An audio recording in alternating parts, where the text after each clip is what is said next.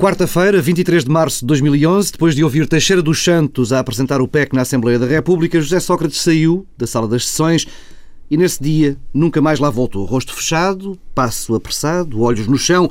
Saiu de cena, voltaria horas mais tarde para anunciar, já em São Bento, uma demissão que já não era àquela altura notícia, que Vaco Silva já a tinha confirmado, mas não aceite, largos minutos antes.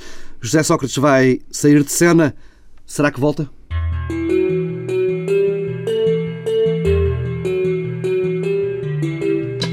Vimo-lo virando costas, aparentemente sacudindo os ombros ao que o seu mais forte adversário chamaria um clima irrespirável. Abandonou com um passo metódico, um contido desamparo, a sala opressiva onde tantas vezes enalteceram os seus dotes de ilusionista. Saiu por uma porta dos fundos, numa atmosfera tensa, algemado pelas circunstâncias.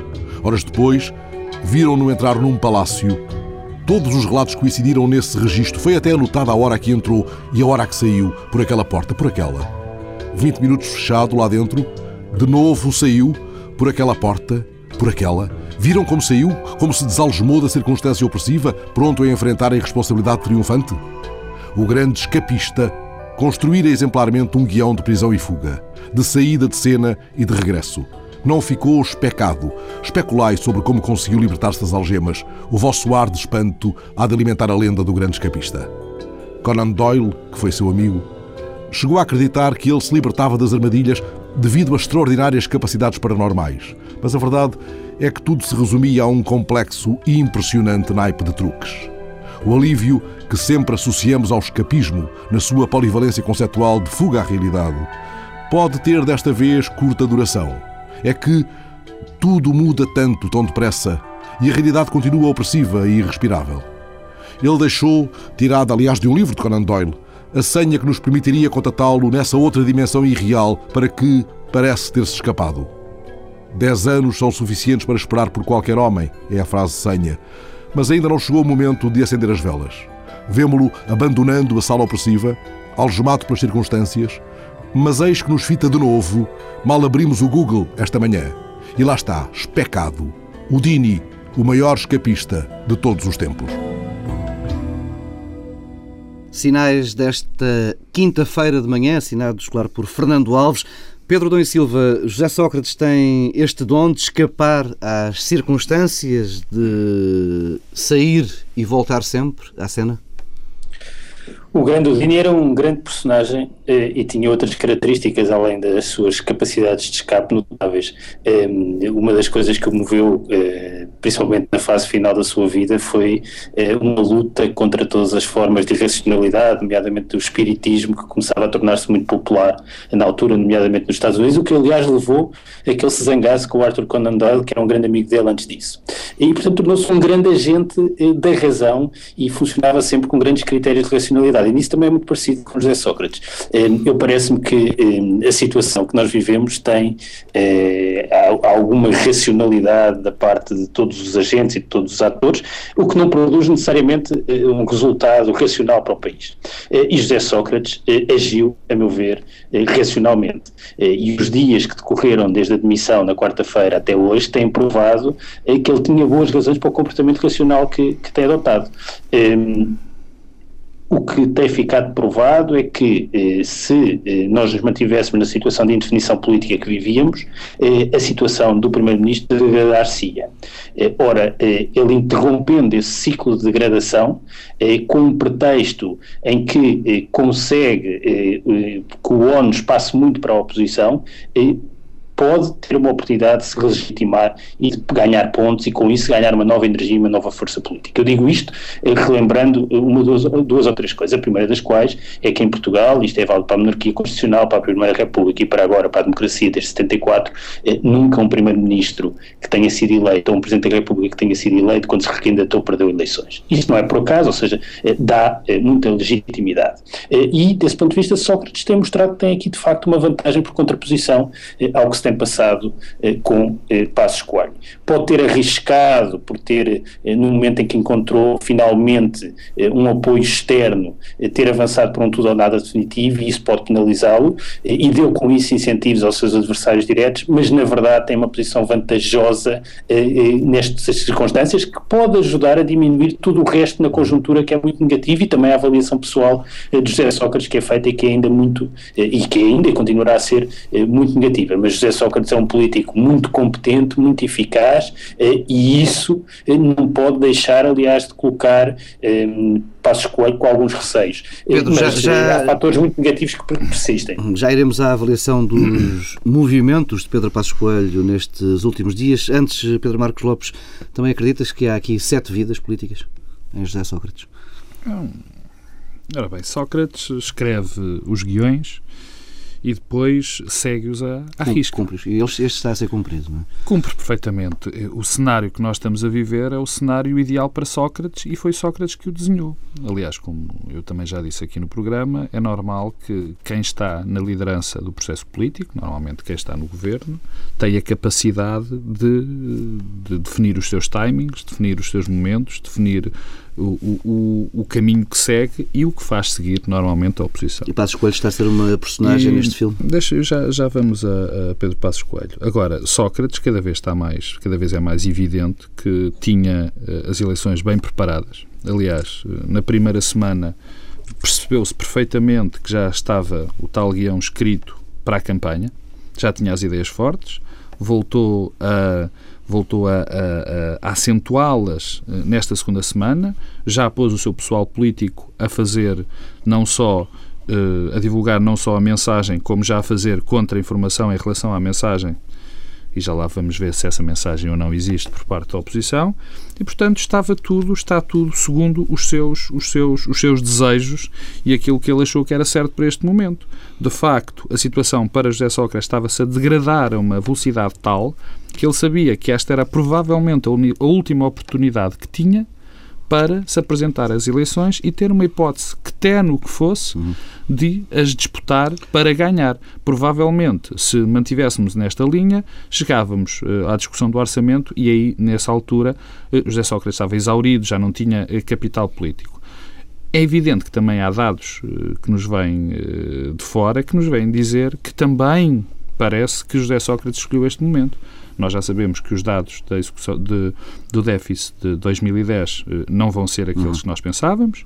Já sabemos que há problemas graves nas contas, nas contas do Estado, já sabemos a questão dos transportes, ainda vamos saber a questão da saúde, ainda temos a questão do BPN e, portanto, isso são coisas que provavelmente só vão aparecer em força depois das eleições. Uhum. Portanto, se essas coisas aparecem ainda no seguimento do mandato, eram muito graves para José Sócrates e José Sócrates Temos aqui um bom sentido político. do tempo político. Não, eh, ele definiu o timing, o timing político e se há coisa que se tem que elogiar a Sócrates é um homem que não brinca com estas coisas. Ele sabe exatamente o que fazer, exatamente no momento, define o plano e cumpre. Nada a dizer. Temos, temos os juros da dívida há 5 anos acima dos 8%. Aliás, já chegaram a namorar os 9 pontos percentuais. Os títulos da dívida há 10 anos também chegaram a cruzar essa fronteira dos 8%, mas regressaram na sexta-feira ao final do dia aos 7 e muito.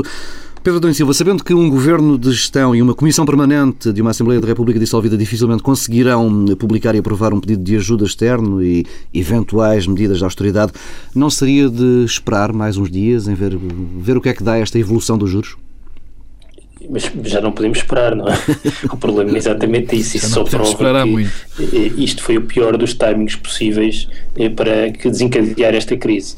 Ehm, e mostra, eh, por outro lado, que eh, ao mesmo tempo que mostra que a instabilidade política não foi o contributo que nós precisávamos, portanto degradará por si só a nossa situação económica e financeira, eh, mas também nos diz outra coisa, é que o que todos os acontecimentos que têm ocorrido na Europa no último ano uhum. têm mostrado que cortar a despesa, ao mesmo tempo que o emprego é muito elevado, tem sido um erro e, portanto, os dividendos que decorreriam desse corte na despesa, nomeadamente a reconhecimento pela parte dos mercados e uma confiança reforçada não tem acontecido. O que temos vindo é, a ver é que cada vez que se tenta estancar a crise de dívida soberana no país, ela rapidamente parte eh, para o ataque eh, no país vizinho. Eh, aliás, o Paul Krugman eh, ontem no New York Times tinha um artigo exatamente a partir do que estava a acontecer em Portugal, eh, mostrando isso eh, muito bem. E, portanto, nunca podemos ter a discussão sobre Portugal separando a opção europeia. E é evidente que o tempo tem sido uma variável decisiva, tem sido uma variável decisiva até aqui, porque foi o tempo que nos permitiu ter uma, uma solução para o nosso resgate comparativamente melhor que a grega e a irlandesa, que era aquela que não foi aprovada ontem porque o PEC não passou, mas e agora o tempo conta ainda mais contra nós e, portanto, o mais provável é, com a emissão da dívida em abril, nós termos um seríssimo problema. Uhum. Pedro Marcos Lopes. Não, é evidente que as crises políticas criam sempre instabilidade, mas a minha convicção, e, e é primeiro, há uma coisa que quero que fique clara, pelo menos para mim é importante que eu diga, eu não tenho qualquer tipo de dúvida que quem definiu quem provocou esta crise política foi José Sócrates e por vontade própria. Esta é a minha convicção. Queria ir a eleições. Que queria ir a eleições e que uhum. tinha o tempo, por aquilo que eu já, eu, eu tinha, já tinha definido o seu timing político, por aquilo que eu disse uh, no princípio do programa. Ora bem, o que se está a passar em termos dos mercados, uh, eu estou convencido que se, passar, que se passaria, quer existisse crise política, quer não existisse crise política. É Nada eh, era irrelevante, aliás. A própria, eh, uma das, eu agora não me recordo o nome, uma das agências de notação já tinha, já tinha previsto esta crise política há 15 dias e, aliás, veio hoje dizer que isto não ia mudar Sim, a notação. A Moody's a primeira, depois... Eh, não vinha mudar a notação porque esta crise já era previsível. Mas, ah, mas então foi a crise calma, política. Calma, calma, calma, já, já lá chego, já lá chego. De toda a forma, eles já tinham incorporado, mas de toda a forma, o que é que isso está a passar? Passar-se-ia sempre. Porque o facto é que uh, os mercados mostram-se de facto irracionais, mostram-se de uma maneira clara em num sentido especulativo nas economias mais que estão mais, mais débeis, mais, mais débeis como é o caso Sim. neste momento de, de, de, Portugal, isso a mim não, não, não, não, não tem qualquer tipo de dúvidas, e mais, estes problemas que nós vamos agora conhecendo a pouco e pouco, o que nos faz uh, uh, acreditar que existiram muitas coisas dentro das contas do Estado que estavam escondidas, que foram manifestamente ocultadas aos portugueses. Isso é verdade. Cada vez parece mais verdade. Uhum. A questão dos transportes então é absolutamente evidente. A questão do BPN, que já suspeitava, e aquilo que aí vem, que, enfim, não vamos especular. Portanto, isto ia dar origem a esta situação. Mas, uma das razões eh, que também eh, fez com que José Sócrates, enfim, potenciasse ou esta crise, esta crise económica é a sua percepção que nós já não podemos passar sem tal ajuda externa. Uhum. Ele aguentou, e bem, até onde pôde. E como diz o Pedro Adão e Silva, e eu tenho que concordar, era importante que o tivesse feito naquele momento e ele conseguiu resistir, mas eu estou convencido que ele chegou a um limite onde dizia, não, isto já não vai dar mais. Uhum. Isto já não... E vai, vamos ter que ter uma ajuda externa. E eu não quero ser o senhor que estou, na altura, na ajuda externa. Há quem diga que o... Há quem diga, e isso é uma é uma teoria que tem sido, tem sido referida por muita gente em Portugal, por muitos comentadores, por muitos analistas políticos, que, eh, que o PSD caiu numa armadilha. Uhum. Não tinha outra maneira de. Isto não tinha outra maneira de acontecer. Mal ou bem, o Partido Social Democrata ia, ter, ia ter sempre que tomar esta, esta atitude. Não havia outra forma de sair. Mal ou bem, era este o papel que teria que cumprir. Já lá iremos... Posso dizer qualquer coisa, posso dizer qualquer coisa sobre as responsabilidades? Tu podes sempre dizer qualquer coisa, avança, Pedro. Então vá. Não, eu, eu, acho que há aqui uma, uma, quer dizer, uma variável contextual, ou seja, do contexto, que é a inviabilidade total de um governo minoritário num contexto de austeridade. Portanto, isto convém ser sempre recordado Sim. e, por isso nós sabíamos que esta crise. Oh, Pedro, é deixa-me interromper. De austeridade e sem ser de austeridade, porque em Portugal não, mas, nenhum mas, governo claro, fosse. Particularmente num tempo destes, não é? Ainda mais. Isso combinado com a ausência de cultura negocial eh, da parte dos vários partidos e aí as responsabilidades são absolutamente repartidas. Dito isto, eh, é evidente, eu há pouco já falei das responsabilidades do Primeiro-Ministro, eh, teve uma atitude pouco cooperante a partir do momento que tinha maioria relativa, alimentou sempre ilusões quanto à real situação do país e no momento em que encontrou uma solução esticou demasiado a corda, criando incentivos para que o PSD rompesse eh, e provocasse a crise. Eh, o PSD, isso parece-me evidente, eh, Pedro Passos Coelho não aguentava mais eh, não provocar uma crise política. Não aguentava mais porque a sua estrutura de poder interno não permitia. Quer dizer, eh, isto é tão simples quanto isso. Não resistiu à pressão interna, porque sabia se continuasse a adiar uma crise, a sua situação no próprio uhum. partido, que teria necessariamente a haver outro congresso eletivo, poderia ser delicada. Eh, finalmente, o Presidente da República, é que nós ainda não falámos do Presidente da República, olhando retrospectivamente para o discurso de tomada de posse, não podemos deixar de ler aquele discurso como uh, a abertura uh, da época de crise política. Pedro, deixa-me só, deixa só introduzir aqui um dado. Uh, este programa está a ser gravado no final de tarde de sexta-feira e Cavaco Silva acaba de ter de fazer uma pequena declaração, uma breve declaração, numa visita a um palácio ali no Chiado. Diz que já falou com os partidos, que está a meio do processo e não vai fazer mais comentários. Pedro, Bom, avance. mas isso é relevante. É, Cavaco Silva deu o tiro de partida com a frase de os portugueses não aguentam mais sacrifícios. Sim, há limites. Porque Cavaco, Cavaco Silva pode dizer eh, que não, foi, não lhe foi comunicado, que não sabia que vinha aí o PEC, mas isso é uma impossibilidade, porque eh, hoje já se percebeu que havia um número suficiente de gente em Portugal a saber que havia equipas de, do Banco Central e da Comissão em Portugal a negociarem uh, uh, um, um, novo plano de austeridade. Uhum. Uh, e, portanto, Cavaco Silva sabia que, que as novas, os novos sacrifícios vinham aí. Não era com certeza para aumentar pensões e salários que o BCE e a Comissão estavam em Lisboa. E o que me preocupa é que Cavaco deu esse sinal e esse incentivo. há uma coisa que me deixa muito preocupado é que, independentemente dos diagnósticos muito negativos que Cavaco Silva faça sobre a situação portuguesa, e há bons motivos para o fazer, eh, o que me preocupa muito é que a gota d'água e a razão que explica que nós estejamos neste momento nesta situação seja o BPN e a Casa da Gaivota. Eu preocupo muito que isso seja possível. Preocupa-me, sou muito sincero, preocupa-me que isso seja a variável que tenha sido. Um acerto, um acerto de contas eh, com aquilo que se passou na campanha. Que, que tenha desencadeado eh, o processo. E preocupa-me isso. E preocupa-me o que tem a ver com a declaração que Cavaco Silva fez hoje. É que Cavaco Silva tenha provocado uma crise política sem ter um plano B para resolver. E, portanto, a minha pergunta é para que é que serve exatamente um Presidente da República? Eh, se não é capaz de incomodar as crises, se acha que a crise foi muito rápida, portanto acho que preferia uma crise lenta, que era a degradação institucional que nós vivíamos, e portanto isto é, é dramático e no fundo eh, nós estávamos, nós enquanto país estávamos à beira do precipício e o que fizemos foi, todos os intervenientes relevantes deram os braços e avançaram para o precipício. Não, e é a situação em que nos encontramos.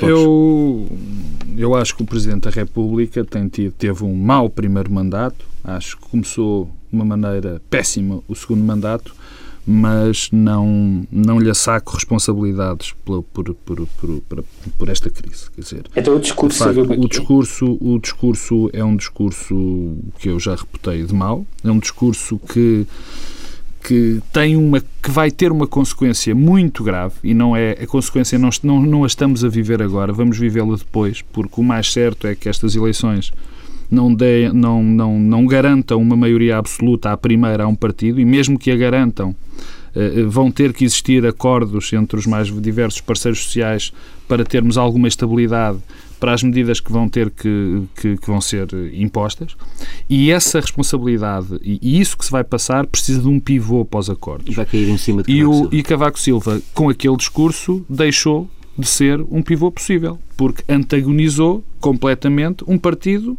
que com certeza vai ter muita, importante, muita importância na obtenção destes acordos. Está esperançado isso, que esse partido tenha outro protagonista? Fez isso, fez isso e, portanto, pôs-se de fora, uhum. e isso é muito grave para uma pessoa que, que, tem o papel do Presidente da República. Já tinha feito o, dois ou três graves erros. O primeiro foi quando não fez, não teve uma posição dura, não, não fez uma declaração ao país, na minha opinião, para que se pudesse obter um governo de maioria absoluta no princípio do mandato de José Sócrates. Voltou a ter, enfim, contribuições muito negativas uhum. quando sistematicamente se punha de fora de qualquer entendimento político. Portanto, eu não desculpo o Presidente da República, aliás, já o disse aqui, já o disse noutros sítios, acho que o Presidente da República neste momento é uma inutilidade institucional, é assim que se tem posto uh, uh, perante o país. Agora, o que provocou esta crise política?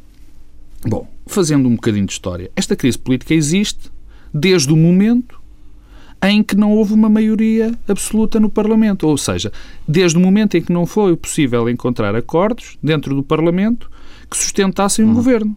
E, e, nós sabemos que mais tarde ou mais cedo nós estávamos a adiar uma crise política. Nós estávamos a adiar esta crise Sim. política, no fundo, quer se queira, quer não, há 18 meses. há 18 meses que isto ia acontecer. E o que aconteceu neste momento foi o Primeiro-Ministro, José Sócrates, quis as eleições neste momento, o Partido Social Democrata, e eu aqui de facto não, não me interessa muito se, se, o, se, o, se o Passos Coelho podia ou não podia aguentar a pressão interna. Uhum. O facto é que havia, vivemos um momento em que precisamos mesmo de eleições. Clarificação. Precisamos de, só... não é só, deixa-me só acabar, não é só por causa da clarificação. Uhum. É que de facto houve um laço que se partiu entre a governação e os governados. Esse laço partiu-se. Já não há confiança. E, portanto, é preciso renovar a confiança. E é, é fundamental que isso aconteça. Por isso é que eu desprezo absolutamente, e não tenho medo das palavras, pessoas que vêm agora, curiosamente, três ou quatro dias, Uh, ou um ou dois dias, peço desculpa, antes de sabermos que o governo ia cair, apelar a patetices como governos de salvação nacional, a soluções agora à, à pressa, quer dizer, que são coisas que não fazem sentido. As eleições servem para estes momentos. E, e os, os, governos de salvação nacional, é que a democracia foi feita para evitar governos de salvação nacional. Não é? Porque são os senhores muito espertos que dizem, uh, uh, que designam outros senhores muito espertos para tomar conta disto. Quer dizer, foi para isso que se fez também a democracia. Portanto, esta crise, o Presidente da República tem tido uma péssima conduta, na minha, na minha opinião. Não, na minha opinião, não tem sido um bom Presidente da República, mas culpado diretamente por esta crise, não é. Vamos avançar, olhar para a frente. Pedro Adão Silva, eh, consegues ver pelo comportamento dos eh, diversos jogadores ao longo destes últimos dias eh, algumas estratégias já que podem indicar, indicar o ambiente para, para a campanha? Bem, eu do lado do governo e do, do Primeiro-Ministro e do PS, eh, parece-me que eh, há eh, uma estratégia e ela é mais ou menos evidente e também é a única possível. No fundo, é apelar, por um lado, para alguns, mas variáveis, alguns fatores estruturais que beneficiam comparativamente o PS por relação ao PSD, nomeadamente o posicionamento ideológico dos portugueses, que é mais próximo daquilo que o PS defende e daquilo que o governo defende do que o PSD e também eh, aqui um fator que tem a ver com eh, o facto do candidato ser o primeiro-ministro, muito impopular, mas num contexto de incerteza e de grandes dificuldades, as pessoas podem preferir apostar naquilo que já conhecem mesmo não gostando, ao mesmo tempo que o PS consegue apresentar um conjunto de nomes com algum peso e com algum peso senatorial por contraponto, eh, eu tenho dificuldade em perceber a estratégia eh, do PSD. Eh, desde logo porque ela, nos casos, ou não existe, ou quando existe, é uma coisa que só pode criar dificuldades ao partido. Convém que, lembrar que o PSD, em três dias, deitou fora o discurso, o pouco discurso que ia fazendo no último ano e meio.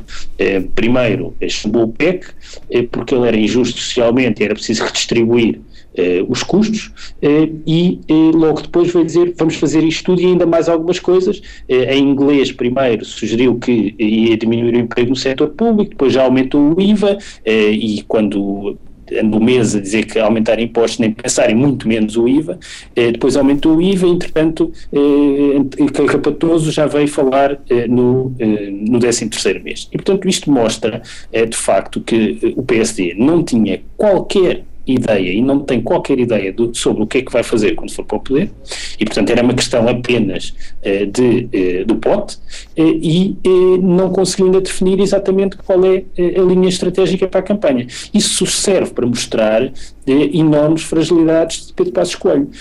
Pedro Passos Coelho tem um problema que é, não tem experiência executiva nenhuma, eu já disse a semana passada, foi vereador sem pelour na Câmara Municipal da Amadora, não tem experiência executiva e não tem procurado ganhar peso eh, e grávidas, e pelo contrário o que tem feito é reforçar as suas fragilidades. Eu acho incompreensível, por exemplo, que quem continua a falar eh, em nome do PSD num contexto deste, em que já estamos de facto em pré-campanha, seja eh, Miguel Relvas, Marco António Costa e Carlos Moedas. Eh, o PSD o que precisava era encontrar protagonistas com peso que dessem respeitabilidade, confiança às pessoas.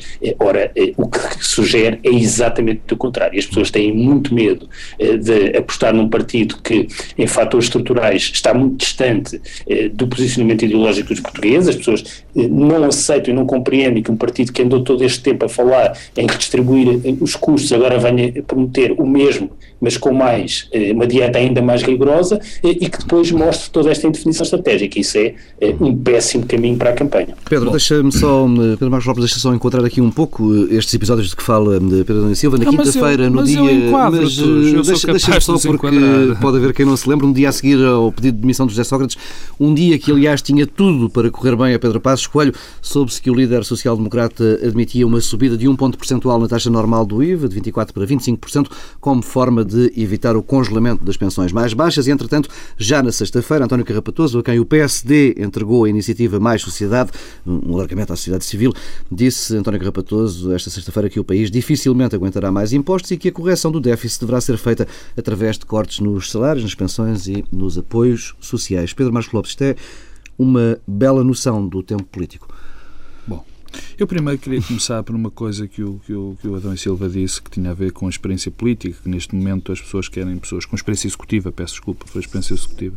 Bom, isto, eu por acaso até acho que isso é uma boa mensagem para, para Pedro Passos Coelho, porque Uh, foi com gente com uma larga experiência executivo, uhum. executiva que chegamos ao ponto onde nós chegamos e de maneira que isto não é propriamente neste momento um grande um grande ativo que se tenha, que se tenha para oferecer aos portugueses. Bom, mas voltando ao PSD, eu tenho que dizer o seguinte, ou seja, vamos lá ver, o, o Partido Socialista como eu já disse e volto, e volto a, a notá-lo, já estava preparado para, para as eleições.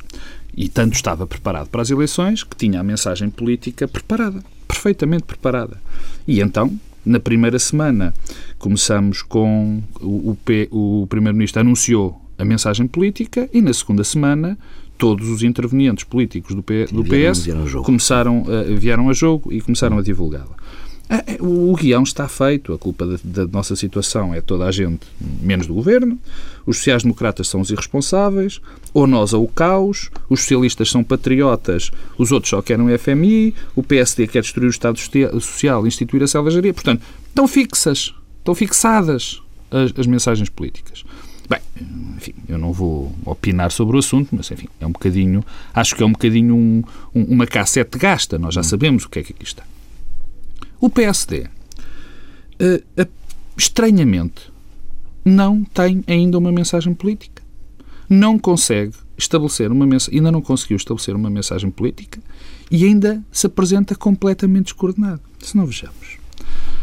Quinta-feira, eh, nós ficamos a saber que Pedro Passos Coelho, enfim, pensava eventualmente numa subida do IVA.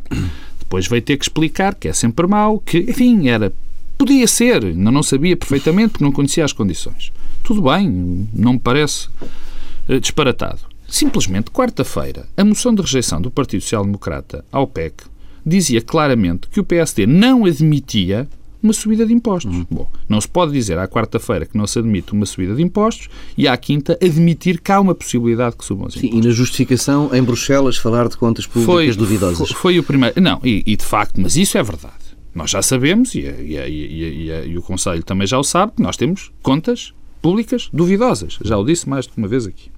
Segundo, hoje, hoje quando gravamos, sexta-feira, portanto ontem, tivemos uma, algo, um ato político que eu considero absolutamente desastroso, inconsciente e que vai ter graves repercussões no futuro governo do Partido Social Democrata, que foi esta lamentável votação para suspender a avaliação dos professores. professores. Isto é um, vai ser pago muito caro politicamente pelo Partido Social Democrata. Primeiro, não é a altura para o fazer. Mas isso, enfim. Oh, Pedro, desculpa lá, vai ser, provável, desculpa lá, vai ser pago provavelmente até já eh, nas eleições, porque eh, eu acho que é uma coisa que os portugueses já perceberam, eh, é que eh, há um conflito manifesto entre o interesse geral do país e aquilo que são os Bom. interesses dos professores e estão completamente, a meu ver, estão maioritariamente a favor não, do interesse não, não geral discuto, do que do interesse dos professores. Não discuto isso, mas o que eu digo em relação a isto é um, um processo que nós sabemos que tem muitos custos políticos para quem o, para quem o implanta e para quem o implementa, peço perdão, tem muitos custos políticos, teve muitos custos políticos para o Partido Socialista.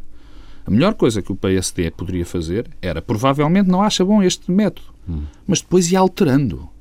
Não era bloqueá-lo agora para depois começar outro, porque esses custos políticos vai pagá-los depois, a não ser e eu nem quero pensar nessa hipótese, a não ser que acho que os professores não devem ser avaliados.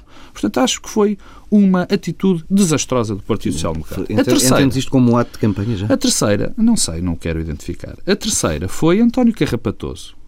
António Carrapatoso, que foi escolhido para dirigir o movimento Mais Sociedade, que é um movimento patrocinado pelo Partido Social Democrata, diz que não se deve subir a carga fiscal, coisa que o líder do partido dele dito. tinha dito no dia anterior o contrário, e vem dizer que se deve reduzir os apoios sociais e reduzir a carga salarial na função pública. Bom, primeiro lugar, António Carrapatoso ainda não percebeu, ainda não percebeu que gerir o processo político ou gerir o Estado não é a mesma coisa do que gerir empresas privadas.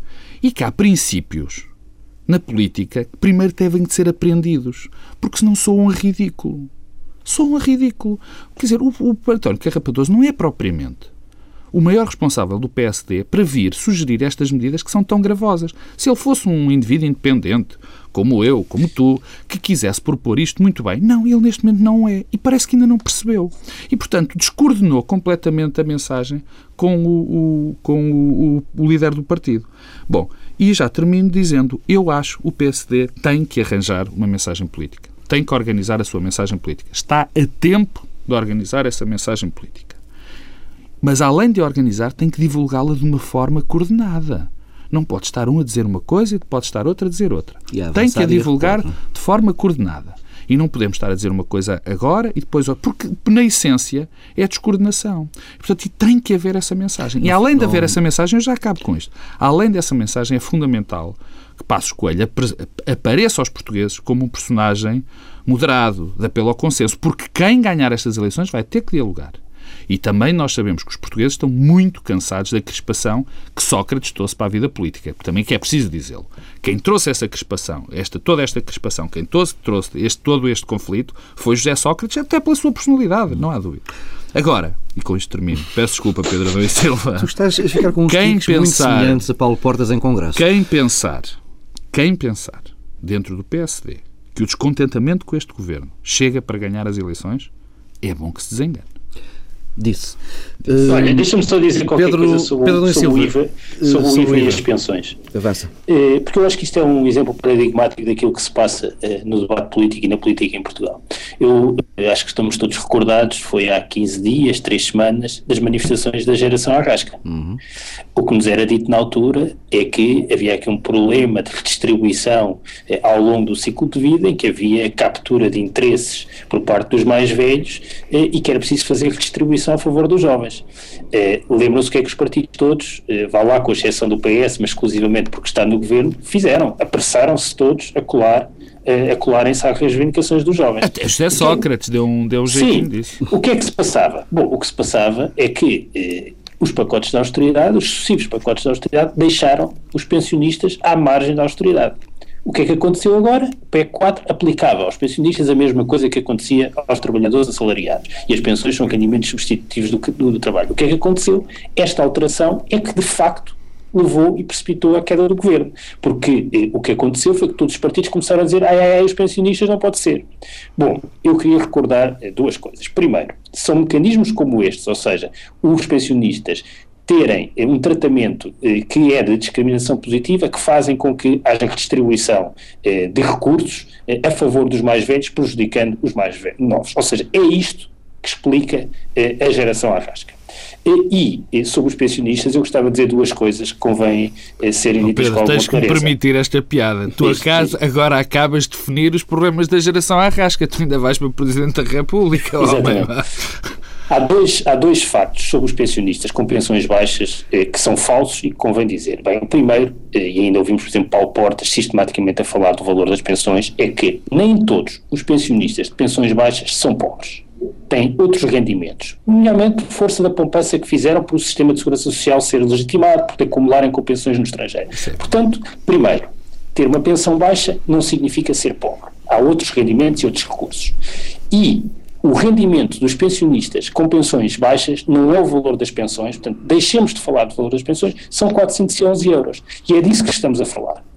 Portanto, se não tiverem outros rendimentos, têm 411 euros. E, portanto, isto é um género de discussão que deveria ser feita de outros moldes e que é, é exatamente um tema que vamos ter de discutir a seguir às, às eleições e onde há, aliás, margens de poupança que promovem a equidade. E o que é que temos? Temos é exatamente, este é o tema em que o PSD a primeira coisa que faz é eu subo impostos para dar mais recursos aos pensionistas. E isto só muda de uma, forma, é que os pensionistas votam a geração arrasca manifesta-se muito, mas deixa-se ficar em casa no sofá. Isso ajuda a explicar eh, o oportunismo político eh, de Passos Coelho. Pedro, sejamos justos, sejamos justos. As declarações de Passos Coelho não são essas. Desculpa. As declarações de Passos Coelho era que não quereria reduzir ou pelo menos congelar as, as pensões mais baixas. Passos Coelho nunca, nunca, em caso algum, falou das, das pensões mais altas. Aliás, não, mas as pensões mais, mas eu estou a falar das pensões mais baixas. Sim, sim, Pedro, mas está bem.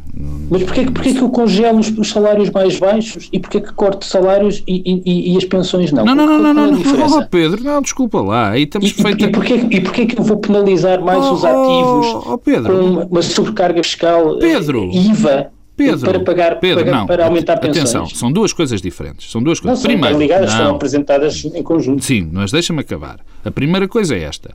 Eu sei, penso que me lembro, que tu, quando foi do, do PEC 2 ou do PEC 3, tinhas dito porque diabo também não entram as pensões mais caras. Sim. Dou-te essa, sim, sim, isso sim, é justo. E isso Mas tinha eu... lógica. E nós sabemos também quais foram as razões pelas quais o Partido Socialista não quis penalizar as pensões mais baixas, mais altas. Sim, mas, por intuitos estou... meramente, estou... meramente políticos. Agora, atenção estou... ao IVA, Pedro. Oh, também é, convém que não haja, e não, não te acuso disso, que haja demagogia contra o IVA. O IVA não penaliza, quer dizer, há um conceito que é o, do, o da, o da disponibilidade marginal para o consumo que tem que ser aplicada ao, ao IVA. E o IVA penaliza, penaliza toda a gente mais, porque, porque é um imposto, é um, os mais pobres, flat, digamos assim, mas penaliza a quem tem maior propensão ao consumo. Quer dizer, e é evidente que eu não defendo, eu não defendo a subida de IVA, nem, nem acho que o IVA tenha relação com as pensões. Não, mas foi o que Coelho disse. De acordo, se disse, se disse, se disse. É, oh Pedro, se disse, disse mal. Pronto. Estou disponível para aumentar o IVA para com isso não congelar as pensões. Pedro, Pedro Silva, e a revogação do, da avaliação dos professores? Isso não há muito a dizer, eu isso eh, acho incompreensível. Eh, acho que isso é mais uma das colaborações que o PSD está a dar à campanha eleitoral de José Sócrates.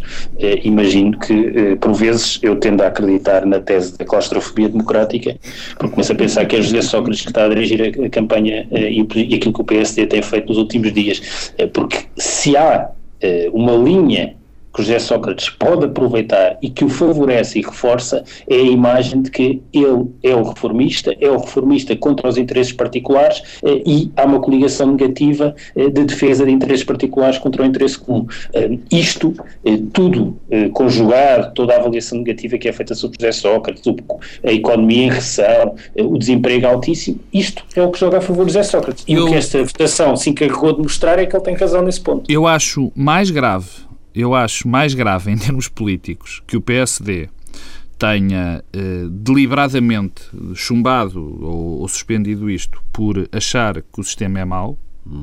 do que ter eh, suspendido por achar que ia ganhar votos. Porque se acha que com esta medida vai ganhar votos, isto não é um tiro no pé, é uma bazucada no pé. Quer dizer, e, e, e, vai ter. Mas o que me interessa mais não é questão, não é questão, não é questão eleitoral. Isto vai ter graves consequências para o PSD, além de que, quando for governo, além de que deixa tudo num pântano neste momento. Neste momento, os professores não vão ter avaliação rigorosamente nenhuma, porque ainda para mais o PSD não apresentou um projeto alternativo. Diz que vai pensar. Não, agora, tu, isto agora tudo ao ponto, isto, à casa da partida. Isto, isto, esta, eu, eu, eu, eu digo-te uma coisa, quer dizer, se o PSD conseguiu nestes dias o impensável, e eu espero que volte atrás. Espero sinceramente, porque é fundamental para a democracia, na minha opinião, que o PSD, para o lado que o PSD ganhe as eleições. Acho muito importante que o ganhasse até para uma renovação e porque é preciso outros rostos e também era bom que o PS renovasse. Francamente, eu acho que isto era recomendável. Mas o PSD conseguiu o impensável, que foi pôr-se à defesa numa altura a defender sistematicamente os seus pontos de vista, quando o governo, que é o responsável, grande parte responsável por esta situação, que criou estas eleições, está como se estivesse na oposição, que é extraordinário. Hum, estamos muito perto do final do tempo para esta edição do Bloco Central. Peço-vos um minuto a cada para hum, comentar a sondagem da Mark Test para a TSF e Diário Económico que foi revelada esta semana. Dá mais de metade das intenções de voto ao centro-direita. PSD e CDS-PP juntos têm 53% das preferências dos inquiridos neste estudo. O PSD está nos 47%, PS nos 25% e José Sócrates com mais de 71% de opiniões negativas. Pedro Adão e Silva. Há um dado, ó oh Pedro, deixas-me... Deixas Ultrapassaste. Vou ultrapassar o Pedro Adão e Silva porque há um dado, porque há um dado que é relevante. 83% da, do trabalho de campo deste, desta sondagem foi feito antes da crise política. Eu acho que isso pode ser um dado relevante. 18% de, de, de, de, Só foi das feito... entrevistas foi feita na quarta-feira. Exatamente. E, portanto... e mostra uma, esse bocado já mostra uma tendência diferente. Mas isso, Sim, não, isso é, eu não, não sei. É, não, é, isso... não é significativo. Não, diz lá, diz na própria notícia, isso está escrito. Uhum. Pronto. Não, eu, eu, o que eu digo em relação a estas sondagens é o que eu digo. As sondagens, as sondagens dão tendências. A tendência parece ser clara que o PSD está próximo de uma maioria absoluta e que a direita tem quase 53%. Tem sido essa a tendência sempre, a tendência sempre dos estudos da Mark Test. Eu, provavelmente, esta sondagem daria menos, um bocadinho menos ao PSD depois destes disparates que ele cometeu esta semana, que eu espero que não os volte a cometer. Pedro Dom e Silva.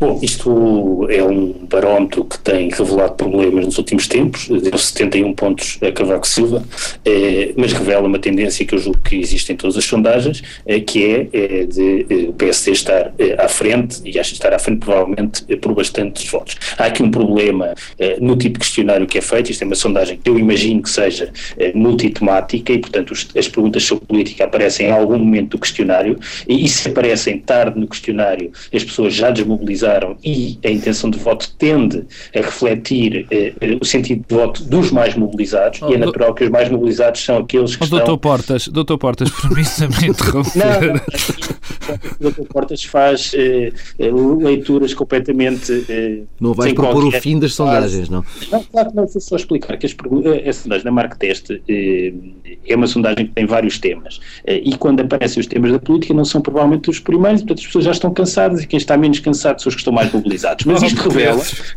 Não, isto é uma coisa que está estudada, há, muito, ah, há muita literatura sobre este assunto nas sondagens. É, dito isto, isto revela que o eleitorado do PSD está muito mais mobilizado. E, agora, dito isto, é, o que me parece é que esta semana representou o ponto é, mais baixo é, para o PS. e a partir daqui, Sócrates tenderá a subir.